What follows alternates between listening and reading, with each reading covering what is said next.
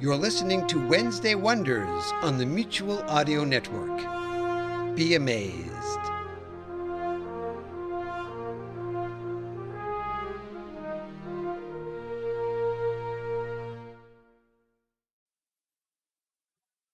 The following audio drama is rated PG 13 for pretty gory. You may experience swearing, violence, and sexual situations that you engage in often, hopefully never, and only in your dreams. Parents need to watch your children. They could learn more than you want them to. Uh,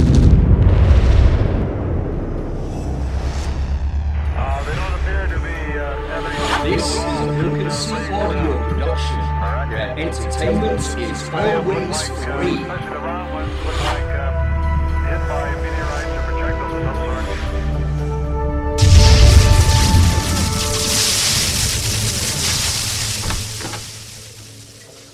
I say posthumous medal because while our present course and speed predict probable rescue in two years, three months, and 11 days, conservative supply Computer?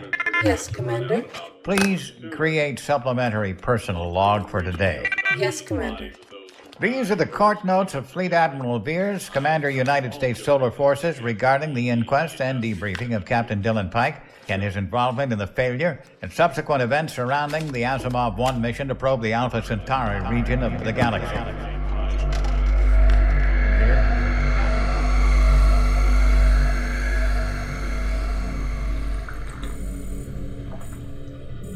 Computer, begin the damn captain's log. Log is open, Captain. I should go on record to say that Mario Ricci and I were very good friends. We knew each other before he enlisted. We were social together outside of our duties. Hell, I almost dated the girl that eventually became his first wife. So I guess you could say, in retrospect, that he's taken at least one bullet for me.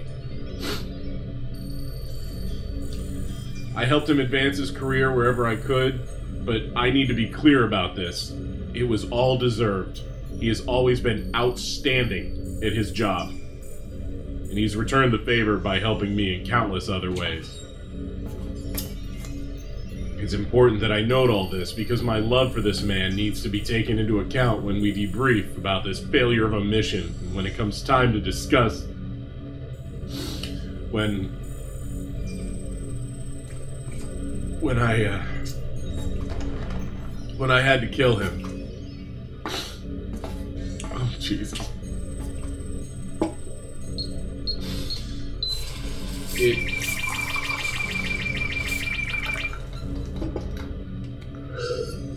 It uh Yeah. Freeze dried coffee. Oh jeez, still tastes like ass. It it seems like eons ago, but probably actually been about two months since Mario stopped taking his food ration. I fully believed at the time, and, and I still do really, that what he was trying to do was conserve the supplies of his crewmates, that some aren't faring as well as he was. I believe that's why he started doing it. Why he started eating pieces of Engineer Melsnick, who died in the event that destroyed the FTL. The same event that we still have no idea as to its cause that caused this whole friggin' nightmare.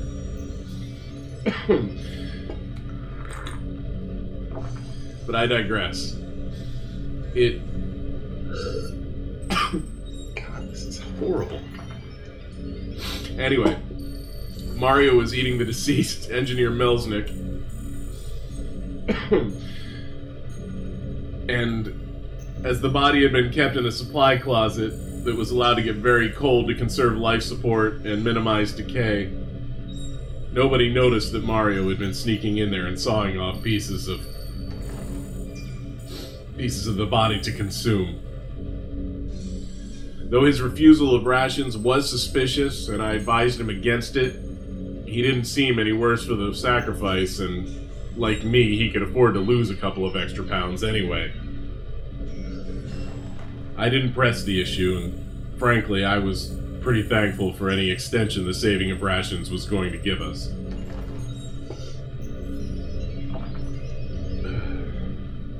and then he attacked Ensign Hutchins.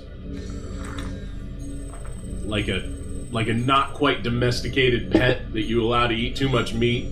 He got more hostile recently until an argument with Hutchins turned into a physical fight that basically ended up with him on top of the unconscious ensign. I come into the room late. I saw him on top and went to pull him off.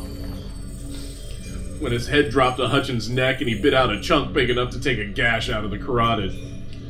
He turned and stared at me, wild eyed, with blood running down his chin, and my adrenaline just shot through the roof.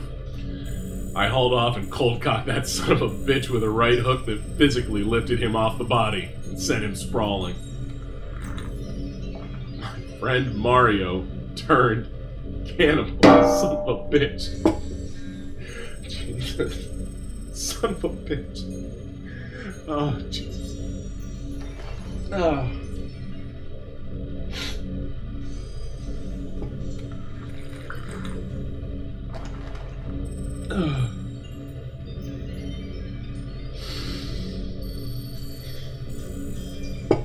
I look back at Hutchins on the floor. I look back at Hutchins on the floor long enough to see the blood pump weakly twice out of his neck. I knew we weren't going to be able to get him back. I swung my head back the other way, ready for another attack, and saw my friend lying against the bulkhead with his head cocked at a very strange angle.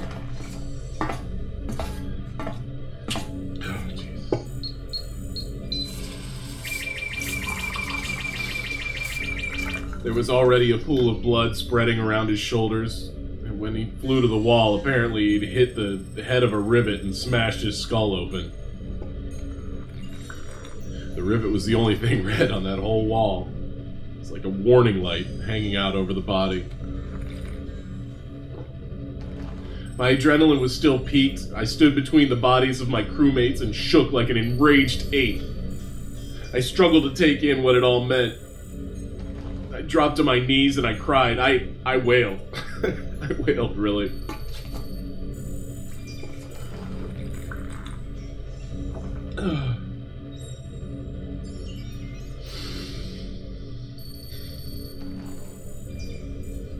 I beat the shit out of Mario's dead, bloody, flesh eating face for what seemed an eternity.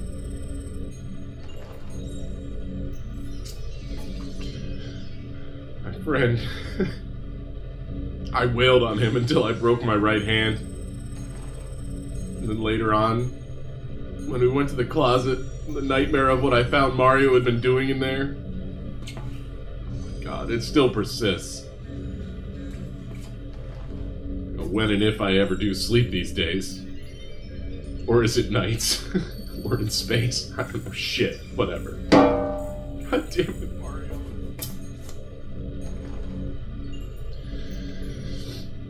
Hmm. Point is, now there are three bodies in the closet. We quickly figured out what had been going on when we went to put the other two in there. There wasn't much left of Melsnick. The head, neck, and shoulders were intact, but because the body had been frozen and Ricci had to saw off pieces at a time, there wasn't even bone below. I shudder to think of finding those, but most likely they were vented from the lavatory waste tanks, and now it's all just another report. A report of the doomed and the damned.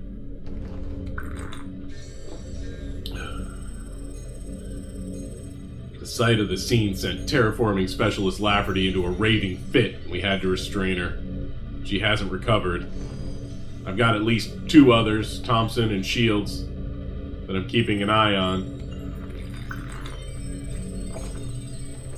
They're close enough to the edge that I'm certain that the remaining four of us will have to restrain them too within a week. I may raid the medical supplies and see if I can gather what I need to induce chemical comas in those three for the protection of everybody and to save even more rations. Shit, I could use a 20th century acid trip right about now. Hmm. If there's any good side to this, it's that being down two crewmen means our supplies should last well into the ride into our solar system. Lucky us. Again. You know, scratch that. There's no good side to any of this. I am heartsick. I am homesick. And I'm pretty sure my stomach is starting to absorb the organs around it for food. God damn it, Mario. God damn it.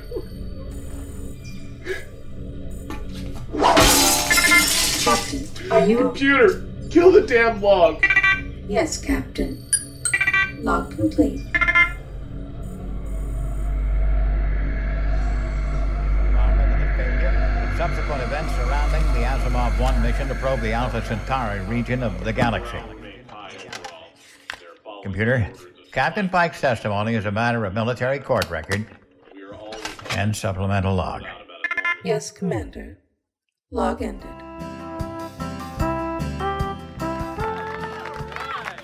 The $100 million question this week concerns Stanley Kubrick's horror masterpiece, The Shining, based on the brilliant book by Stephen King. What was the number of the room where Danny, Dick, and Dolores saw the dead woman in the bathtub? You have 10 seconds to think, starting from now. Five seconds remaining. All day long you'd clean and clean and clean if you had a shams out. Booyah! Hey, gang! Jillian G and my weather Rob. First up, game one of our double header.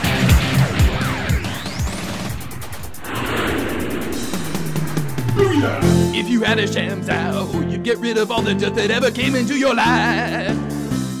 Booyah, that shams out only 1995. Put a sham now on your solar credit card and get a second shams out for free. Booyah!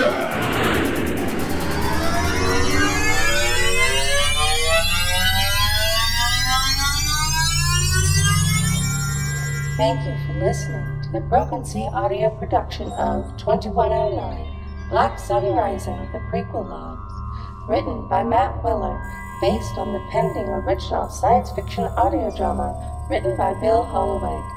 The cast Gwendolyn Jensen Woodard as the computer and the cast credits computer announcer.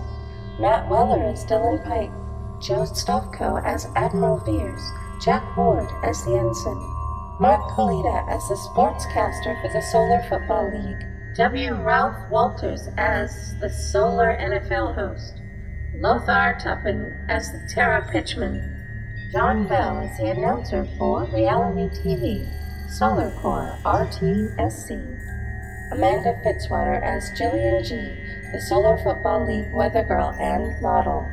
The Ratings Game audio is courtesy of P.S. Gifford and Broken Sea Audio Productions and stars Bruce Busby and James Leeper. The music for tonight's show was supplied by Warhorse Audio and the Celestial Aeon Project by permission.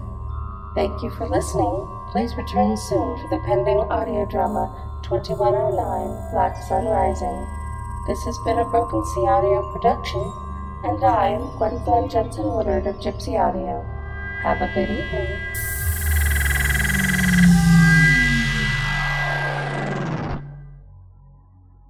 In the race to the North Pole, who will become the victor, and who will fall to the ravages of the cold beneath? Philip Syntax is the world's best biomechanic with a checkered past of betrayal and lost love. When given a chance at redemption by the celebrated soldier Gideon Lightbridge, how can he refuse? This ill fated expedition turns from daring to disastrous when their airship, the Northern Fancy, crashes in the far and frozen north, leaving the crew stranded without hope. But that isn't the worst of it. One by one, the dead crew members arise from the cold ashes to seek the warmth of the living, and it becomes every man for himself in an effort not to join the ranks of the revenants. From Dynamic Ram Audio Productions, The Cold Beneath by Tonya Brown. Visit our website at www.dynamic-ram.co.uk. The Cold Beneath is also available on Amazon, iTunes, and Google Play. So, cold.